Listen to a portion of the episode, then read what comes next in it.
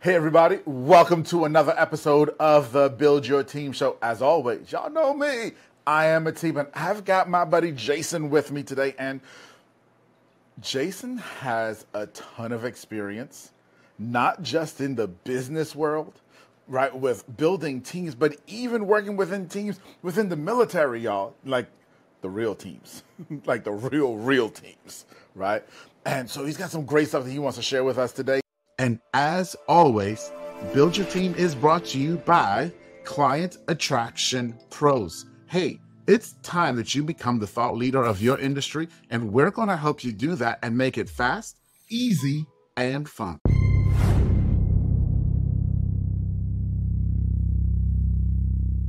So, Jason, welcome to the show, my friend.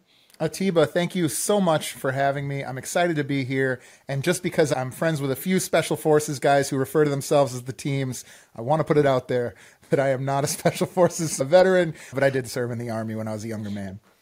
Well, first, let me just start by saying thank you for your service. We appreciate that. And, you know, don't want to go any further without saying that. Okay. But I want to take you back for a moment because you've been in business now for a while too. And I want to take you back for a little while, for, for a moment, back to when it was just you and it was time to hire your first person in business. Because, and, and you'll tell us why you were wanting to hire that first person. But what I want to know is what was going on at the time? What were you feeling? What were you thinking? And how did you find that first person? Yeah, it's a great question. I think that, like a lot of people, I hired who was around me. And so my first business with two partners was a CrossFit gym in Chicago. And we had this business for, I mean, it's still running today. It's been 13 years. But in the very beginning, it was just the three of us. And then ultimately, we decided to bring on some part time employees. And where did we look? We looked for those people that were closest to us. So we had some clients who we called like our first followers, right? The people that yeah. really sort of naturally fit in. And every time I said north, they went north. Every time I said eh, east, they went east. There was just this perfect, you know, what I now would call a core value fit. And that I didn't really know how to identify then. And so, believe it or not, we had a lot of success with our very first hire it wasn't until we started to like actually try to proactively hire when we got a little more successful that I found out that you couldn't just grab that first follower who already kind of was in love with your culture and your business and everything the way they already were, you know? Yeah. So you were able to find good people right around you. And so that's super helpful, right? Yeah. So now let's talk about that when you said that, okay, after you got through them and you start going out and looking, was it easy? No, not at all. And so what happened was the for the very first few hires, I would say we had 10 part-time coaches. It's a CrossFit gym. 10 part-time coaches, you know, that were working a few hours a week. This is very common in fitness, brick and mortar fitness, very common to have very sub part time people that are doctors or teachers mm-hmm. or police mm-hmm. officers or firemen or whatever. And those worked out by and large pretty well. There was a very low threshold of what we were asking of them, and they really just wanted to help other people get the same benefits that they had gotten as members. It wasn't until we sort of outgrew that part time capable staff that we really had to understand our mission, our core values, the role, and if that person, and exactly who we were looking for to fill that role and that would succeed. And I'll tell you right now, Atiba, we fell flat on our face. I really struggled because I had always hired based on culture and fit. And so who were these people that were perfectly well qualified, but right. they didn't do CrossFit or they didn't already be, uh, belong to the gym or they didn't want to hang out at the barbecues every weekend or whatever this different thing was. And so anybody that's listening to this that runs what they would call like a tribal community type business will understand. But for so many people, these types of businesses thrive on kind of extracurriculars, right? The community and the culture of it all. Mm-hmm. And so we struggled. So, you know, I had worked in corporate America, I had worked in banking and had a degree in finance. So I understood how to put, you know, good requests out for talent and how to look through a resume and understand who I was sitting across and how to ask insightful questions but mm-hmm. we really struggled to go from a, you know a team that I would say primarily drafted to a team that was trying to trade. Does that make mm. sense? Yeah, oh, absolutely, absolutely. So, how'd you do it? How did you eventually make it work?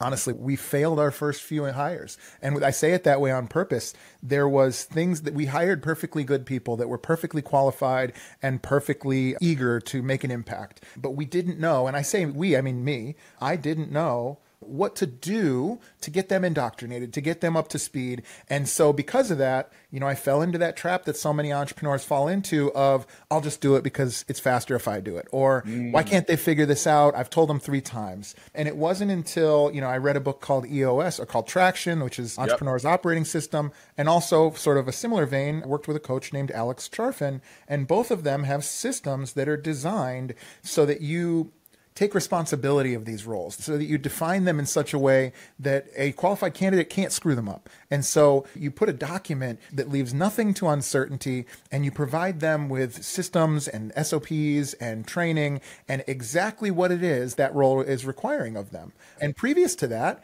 you know, most people had just been our basically our friends, right? And so they would go above and beyond and they would stay late or they would do whatever they would do. But now we had to have like a very real, very finite box that that role fit into that told them exactly what was expected. And ever since we instituted that in that business, as well as I'm literally working on 4Rs documents, which is the document I'm referring to, I'm working on that right now for the team that I'm working with now. That's awesome. Yeah. Now, I know that there's a business owner who's listening to us who's going to say, yeah, but what about those roles where I don't know? So I need someone to come in and do bookkeeping for me, but I don't know anything about bookkeeping. How do I create that document for that role? What do I do then? Yeah, that's a great question. So, one thing I would say is, you know, when I help an entrepreneur or when I'm setting up a business for myself, I like to think of it as, you know, you hear holes in the boat. I like to think of it as a boat. And, you know, there's multiple different sections of that boat, you mm-hmm. know, acquisition, sales, fulfillment, uh, you know, yep. any number of things, right? And there's going to be some number of questions that my business asks of me. And part of my job as the entrepreneur, as the CEO, as the visionary is to answer as best as I can each of those questions. And so if I don't understand an element of my business, I need to at least understand its objective. And so a great example, a bookkeeper. Do I need to go get certified as an accountant or understand GAAP or know how to, you know, do, you know, cash-based accounting? Absolutely not. You certainly should if you're an entrepreneur out there with a small business, you certainly should have a basic understanding of accounting. But what you can do is you can learn what they should look like. You can learn what the objectives should be in the business. Okay, so if we're talking about a bookkeeper, we want somebody that can keep track of our accrual and cash based accounting in such a way that we can make effective management decisions in a timely and efficient way. Mm-hmm. Okay, well, how do we feed that? And we just start to reverse engineer ourselves back to that role. And so you say things like, all right, well, what do our financial transactions look like? And I, am not going to play out the metaphor the whole way, right. but you can see where just by taking an interest in that little hole in the boat, I start to see the questions that my business is going to ask of me, certainly the IRS, right? So to okay. me, I usually will make it my interest to figure out, okay, what is the critical element of this role and how will I know if it's being done well? Because I've hired, particularly contractors, I've hired people on the idea that they were qualified, but I didn't have enough critical information to know if they were doing a good job. And that is just a recipe for disaster. Disaster, absolutely. So I'm at the soft pitcher. You ready for this one? Mm. I'm just letting y'all know right now, I'm soft pitching him this. So 20 years ago, those were hard questions to get answers to mm-hmm. right? Like, even if you knew the questions to ask, you didn't necessarily know where to go get the answer. How has AI helped us get some of those answers about, you know, hey, there's a, a hole in my boat here. I don't know you know, what should I even be asking? Who should I be looking for? What should I be doing? And how do I measure them? How does AI help you with that? Man, I'm not sure if I've ever even told you this, but I actually put together a free course for, and this isn't even a pitch. I put together a free course using ChatGPT for using ChatGPT as an entrepreneur. And so mm-hmm. a great example of that would be you go on to one of these AI platforms, whether it's Bard or ChatGPT or whichever is your preference, and you can just say, I'm a hairstylist. I'd like to open my own salon. What are some things I need to know? And it'll tell you, and it'll tell you with pretty remarkable accuracy, sort of the broad mm-hmm. strokes of what needs to be done. And then if there's an area of that thing of, of that it spits out that you don't understand, you can simply ask it to elaborate. And it will do that all the way down to I've actually drafted SOPs and employment documents through ChatGPT in, I mean, just super fast. And so, in these moments where it's just about covering your bases and making sure that you understand the complexity or the whatever needs to fit in that box as a role, 100% that is essentially totally taken over by by AI. There's really not much need. And you can even ask it things like what should I as a manager be tracking? And so you can look at the what are the key performance indicators and what's the right ranges to be in and it'll give you a pretty good estimate of that. Certainly still need to be paying attention to the business. You still need to be tracking things so that you understand let's say for instance you're managing a marketing team. You need to understand well what's our cost per lead or cost to acquire a client. And if you just take AI's word for it, you're going to end up average, you know? right, right. So it, it, was a soft pitch because I found your course. oh, okay. so, so yeah, so I did set him up for that, y'all. He was not prepared for yeah. me to set him up that way, but I did. And, and you should go check out his course, which will be linked down below in, in the show notes or, or on YouTube in the caption down below. But, but listen, seriously, you know, as we're, we're talking about this, that is part of the power of what AI has done for us, right? It is that ability to get to the answers to questions that we mm-hmm. didn't even know existed. And so here, and, and people hear me talk about this all the time. Here, AI helps you with ideation, right? And that's a lot of what you just said. So first, it's going to help you ideate, and then go deep once you have found something in there that you don't totally get. Mm-hmm right? How else is that changing how we build or manage teams? That's a great question. I think more and more I'm looking for someone who can take ownership and, and, and, reverse engineer and troubleshoot and can problem solve more so than someone that can input data, right? Uh, more mm-hmm. so than someone who can draft some social media copy, more some, so than someone who can write emails. You know, certainly having the ability to write copy and draft uh, social media stuff, all of that's crucial and is, is important for years to come. But it's so easy for me to generate 50 social media posts and then skim them for the ones that stand out as good and then apply yeah. my own polish to finish it. What would be really great is, you know, this morning, candidly, I was working through moving a, my domain of my website over to a, a different DNS provider and you know, the website went down and then email went down and we were moving from Microsoft over to Google. And it's one of those things where I don't think AI was going to be able to connect all those very specific dots with the technologies that I was trying to come across. It would have been great if our company mm-hmm. needed an IT person. If I could have said, I need somebody who can just solve this sort of complicated problem and has the interest to actually like complete it as the puzzle that it is. And so those types of skills and as well as creativity are going to be just absolutely crucial because it's think of AI as the paintbrush, but the person behind it really their creativity and their interest and their ability to put together ideas that maybe AI won't put together for you is a really great way to get a better result that comes out. Yes. Yeah. I was quoted saying this early. So when I say early, I'm talking February of this year, which is early in, in terms of generative AI, yeah. right? I was saying that the future is going to be in the hands of the creatives. And I think people thought what I meant was people who could paint and draw, which was kind of the illustration that you meant. But it's really creatives is anyone who can think creatively mm-hmm. about a, a problem. AI is going to help you solve that problem, but you've got to think creatively about it first right? You you have to give it that input and, and be the painter. It's going to help you paint a better picture. Yeah, I think one way that I've heard it described is, you know, particularly ChatGPT and these conversation like large language models is it's essentially it is the average of the internet on a given topic. And so because of that, you get something that is likely to be correct, but may not be, you know, an industry leading idea that's yeah. going to shake up the world or disrupt something. And so it'd be very challenging. And there are little things you can do to make it stand out a little. You know, you can ask it to respond as, you know, a, a, per, a certain person or in a certain style. But to remember that essentially what they're doing is say, you ask it a question about hormone replacement. It's going to give you the average best answer you know, mm-hmm. from the entire internet of things written about hormone replacement. And so because of that, you're essentially creating this law of averages, right? Yeah, it's like a parody. It's probably a bad parody, like a bland parody, yeah. right? And so I said once, you know, I, I, made a post once that the best thing of your favorite food or the, the thing you love about your favorite food is likely butter.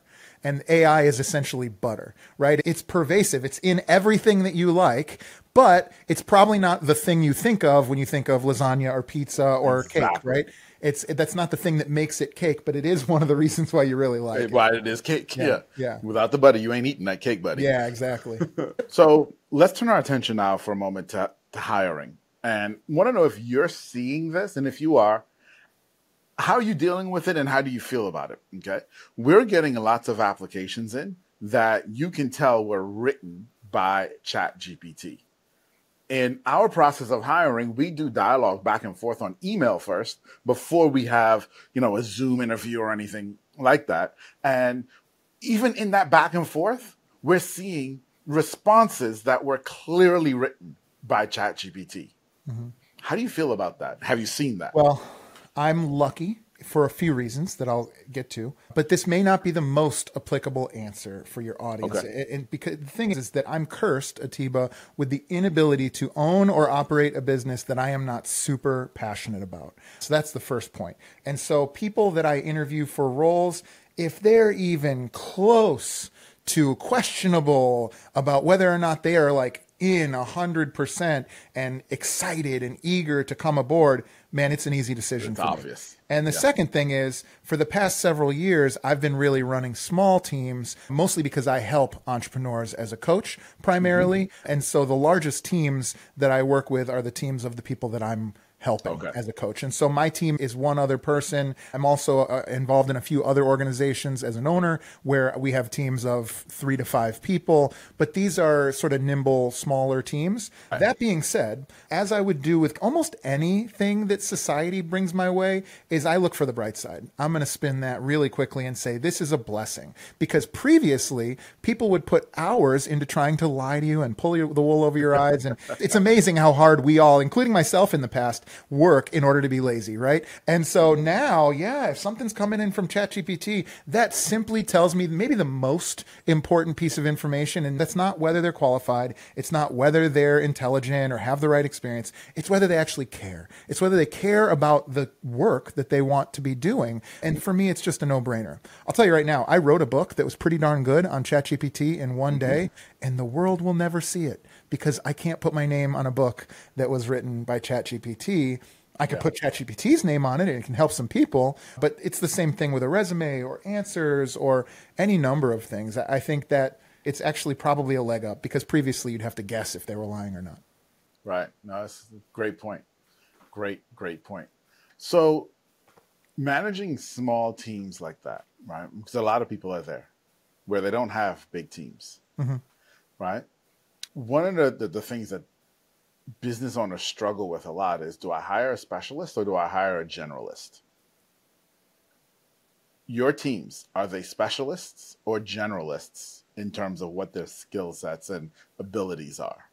It's a great question. I think it depends on the role and it depends on the company. So this is broad, but for me, I am someone who personally does whatever it takes to get a job done, which makes me a generalist because I either, unless I'm contracting something out, I'm literally fixing my DNS settings this morning. Not because I should or shouldn't be doing that, but because I know that I can, I enjoy the challenge, and I had the time, right?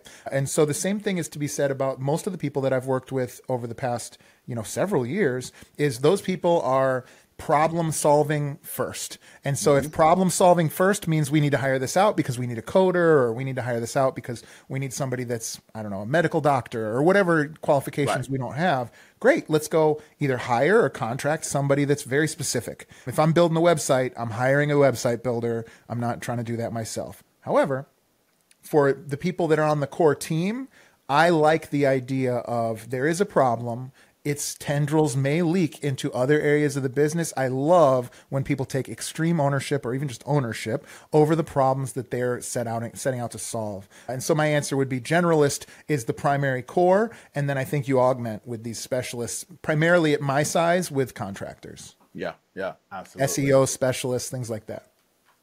Now, you know, I want to go back to the ownership versus extreme ownership in just a moment, but it's an interesting place because I don't think there's a right answer, right? For you, that works, and that's wonderful.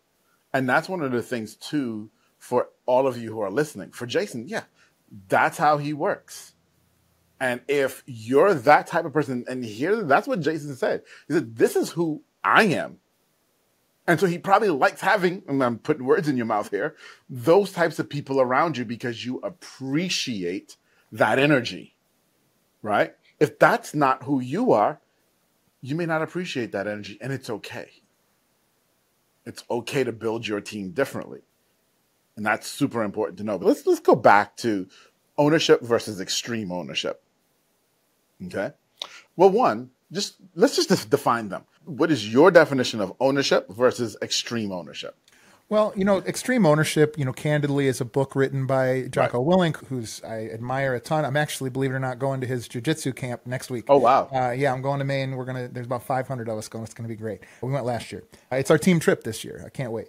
But his book Extreme Ownership is all about essentially taking on the responsibility for ownership of whatever the task is. And yep. so when there's something that doesn't go right, we don't look to anybody outside of us for blame or for solutions. We good. We get to pull together as a team and see what we're really made of. And certainly Jocko is much more capable than I of enumerating all that. Uh, you know, when I spoke it, I'm not sure how I would say the difference between ownership and extreme ownership, but what I will tell you is as an entrepreneur, you know, for me, there's a flag right over my head and it says burn the ships. And that sentence really means something because nobody is coming to save me. As an entrepreneur, especially as a small business entrepreneur, I don't have massive investors. I don't have shareholders in the sense that most people would think. And so, because of that, I, the owner, have to take ownership over everything that we do, which means this happened in stages for me, Atiba. In the first stage, you know, one of my employees would screw something up and I would get mad at them. You know, mm-hmm. why didn't they do mm-hmm. that thing right?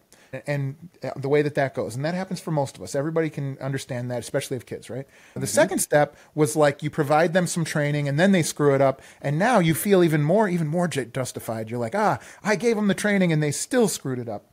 And the third step, and I think this is probably where I like to be. I don't think there's a fourth step in my mind right now, but is where when you realize that you've given them training and they still screwed it up, that it's your fault and that's not to like make you depressed, but it's to make you understand that everything in your business yeah. is your fault, whether it goes well or whether it goes poorly. Because A, did you train that person well enough? Did they really understand it? Did they have mastery of it? Did they take it on and, and really carry it out? Or B, did you hire the right person who is going to care about the things that you want them to care about, who's going to take the things seriously that you want them to take seriously? And so ultimately, it kind of is, it's almost as simple as number one is give them the training and the guidance and the mentorship and the evolution that they need to do the job well. And then number two, if they're not, you own getting rid of that person from the team and replacing yep. them with somebody who can, is capable of it. Yep. I think it was Jack Welch who said 95% of workplace failures are because of poor systems, not poor people. I believe that. And that sounds like a Jack Welch thing for sure.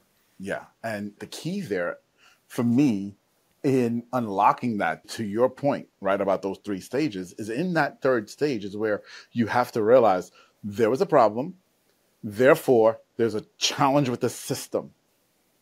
Let's figure out where the system went wrong mm-hmm. and let's fix the system. Yeah, I, would love to speak to that. If you can imagine a continuum of like the most difficult, highest qualified job you can imagine, let's say it's a NASA scientist who's going into space and conducting experiments, and on the other side is like the fry cook at McDonald's. Most entrepreneurs, and this is vanity, we want to have these roles where we're like, oh, we have to hire these great people yeah, who are certified and they have all these nuts and bolts and they have all these bells and whistles. When in reality, the best, the Jack Welches of the world, the Elon Musks of the world, all those people, they're actually pushing towards first principles. They're pushing towards roles in their organizations that can be done by anybody that can deliver a world class result with consistency and tons of excess value for their customers. And if you yeah. can do that, then that's really the holy grail. But I think that's why so many entrepreneurs fail is because we want to do the sexy thing. We want to do the exciting thing. Yeah.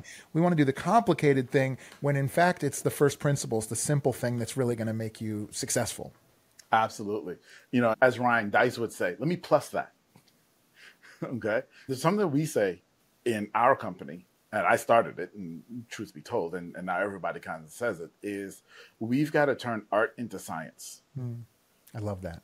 And so often you're doing a job. Doesn't matter if you're the CEO or the janitor, you're doing a job and you're great at it. And you're great at it because it's innate to you. And so if it's innate to you, then it's art. And you invariably feel like no one else can do it as well as I can because it's innate to me and it's art. Well, business doesn't run off of art. Or at least business doesn't scale off of art. That's like you, you can run a business for a little while off of art, but you can't really sustain and scale off of art. You have to get into science.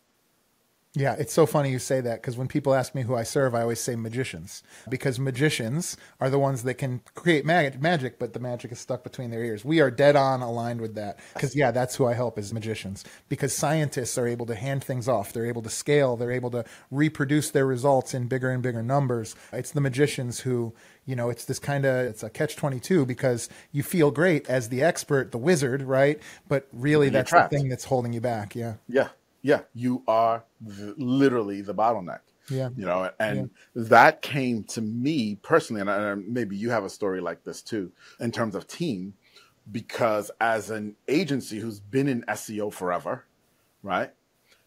I had an innate ability to look at a data set and pick out, you can give me 500 keywords and the data on them and give me 30 minutes, and I will pick out the top 10 that hmm. will get you ranked on page one of Google and I was 80% of the time right.